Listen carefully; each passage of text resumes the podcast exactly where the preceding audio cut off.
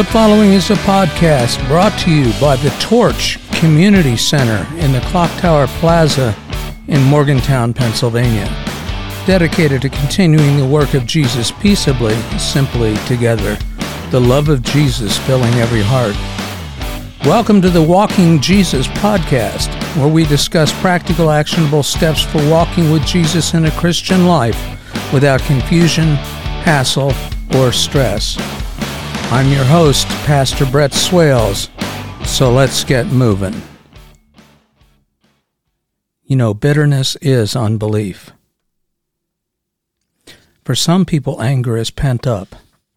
Under a calm exterior, it ferments where no one can see it. Where some may erupt when angry, others turn red in the face and tremble. Still others become sullen and silent. Many become caustic and cutting with their tongues.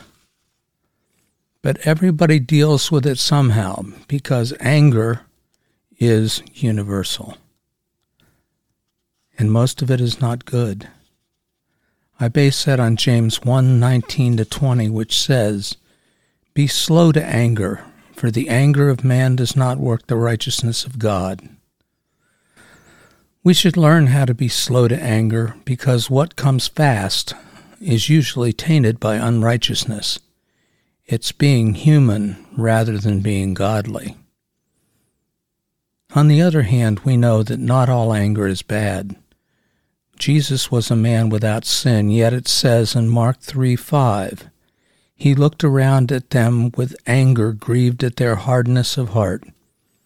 And Paul says in Ephesians 4:26, "Be angry and sin not." So not all anger is bad. Some is good, right, and necessary. But if all anger is not bad, then how do we tell the difference?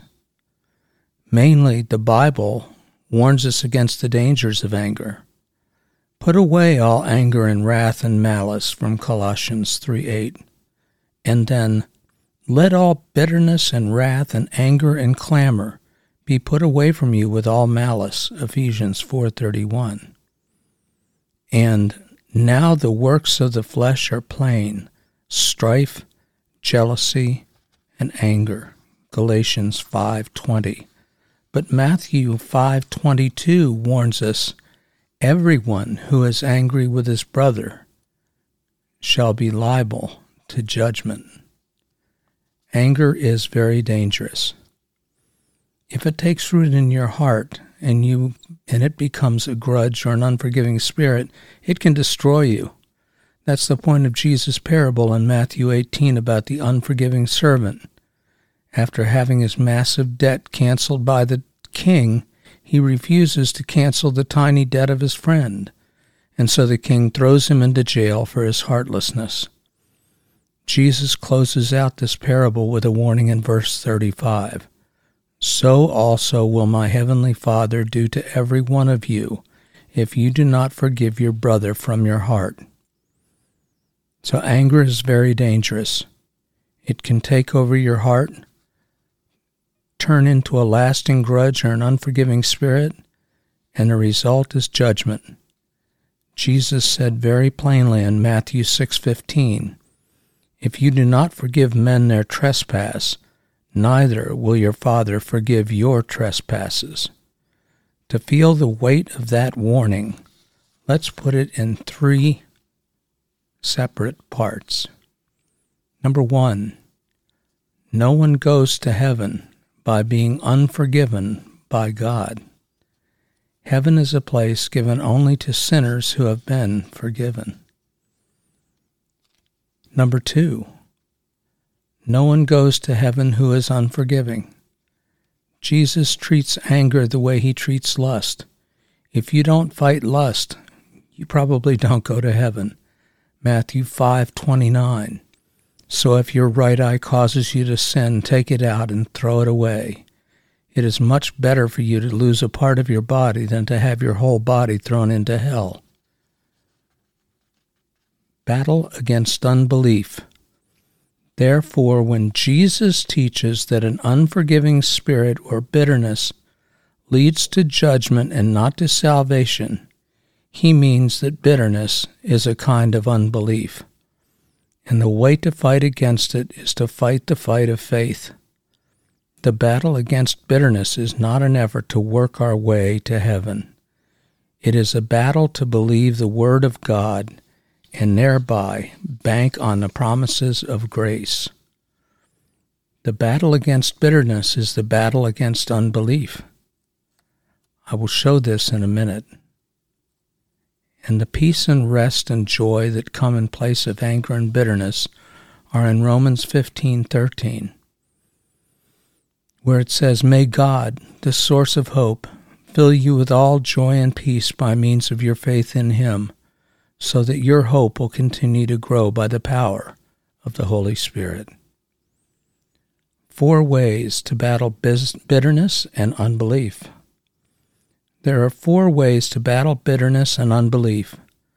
Furthermore, if God empowers His Word now with the Holy Spirit unto your heart, there will be great results. Your heart will be freed from the burden of bitterness, at least from your side of things and relationships can now perhaps be healed. Number one, don't ignore the good advice of the doctor. The first way to battle the, the unbelief of bitterness is basic, namely, consider what the doctor says as being good advice. If the great physician said, put away anger, then don't ignore that counsel. Put it in your mind and resolve to keep it. That's what you do if you trust your doctor. So, the first way to battle bitterness and unbelief is to believe the doctor's advice is good. If you trust his counsel, you will take pains to get it into your head and heart. Number two, cherish being forgiven by God. The second way to battle the unbelief of bitterness that you have is to really cherish being forgiven by God. Paul said in Ephesians 4:32 he said, "Be kind to one another, tender-hearted, forgiving one another, as God in Christ forgave you." In other words, being forgiven by God should have a powerful effect on our being a people that do not hold grudges or suffer bitterness. How does being forgiven make you a forgiving person? We answer by faith in our being forgiven, by believing that we are forgiven. Number three, trust that God's justice will prevail. The third way to battle the unbelief of bitterness is to trust that God's justice is going to overcome. One cause of bitterness is feeling that you have been wronged by someone. They have lied about you, or stolen from you, or been unfaithful to you, or maybe let you down or rejected you. This is the pain of being hurt. But you also feel that they should be punished, and you know you may be right.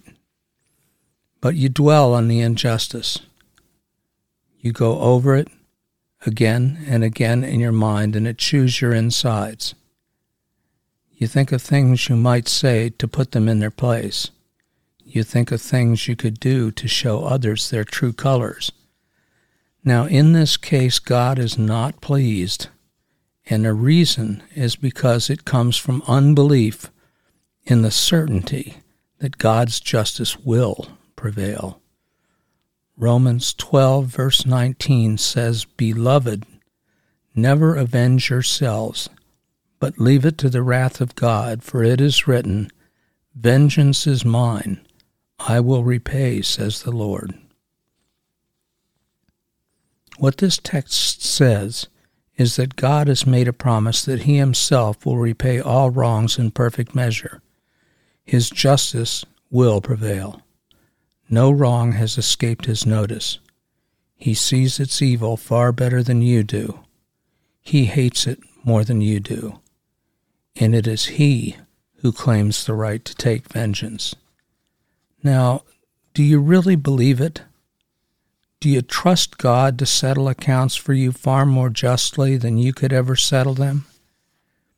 If you believe, then you will stop savoring revenge.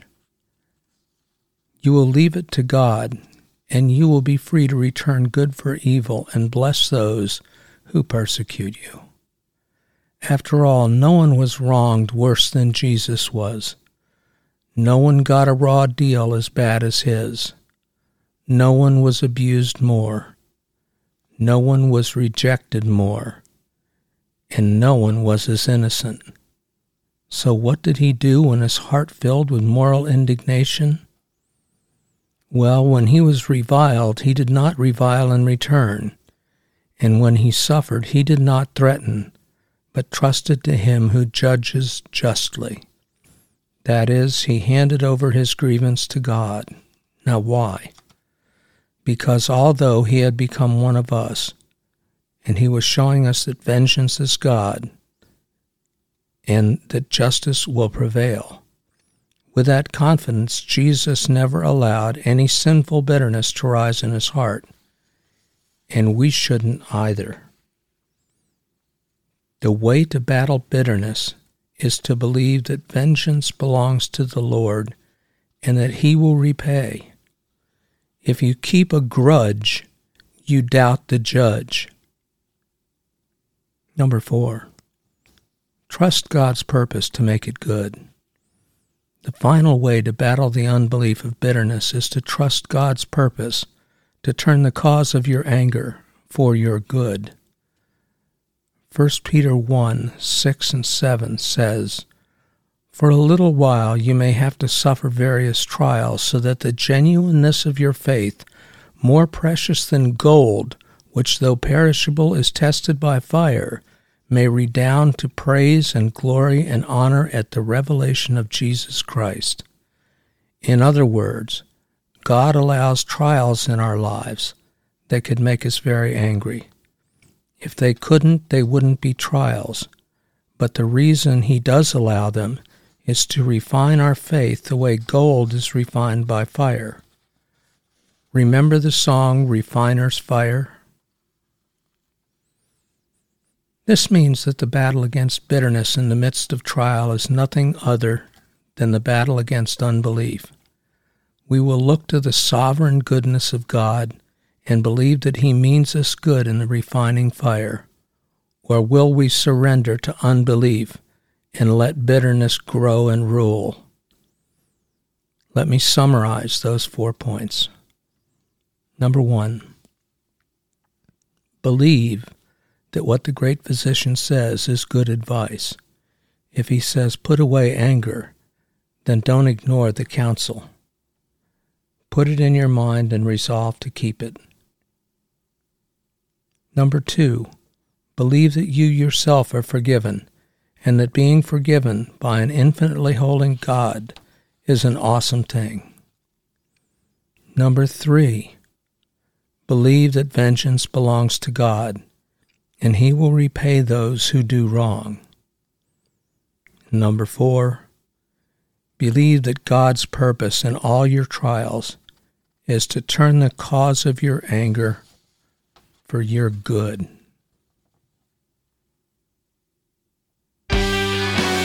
This podcast was brought to you by the Torch Community Center in Morgantown, Pennsylvania, dedicated to continuing the work of Jesus peacefully, simply, and together. Christian services Sundays at 9:30 a.m. Need prayer? Send prayer requests to Sunday Gathering Prayer at yahoo.com. The love of Jesus filling every heart. Thank you. Good day.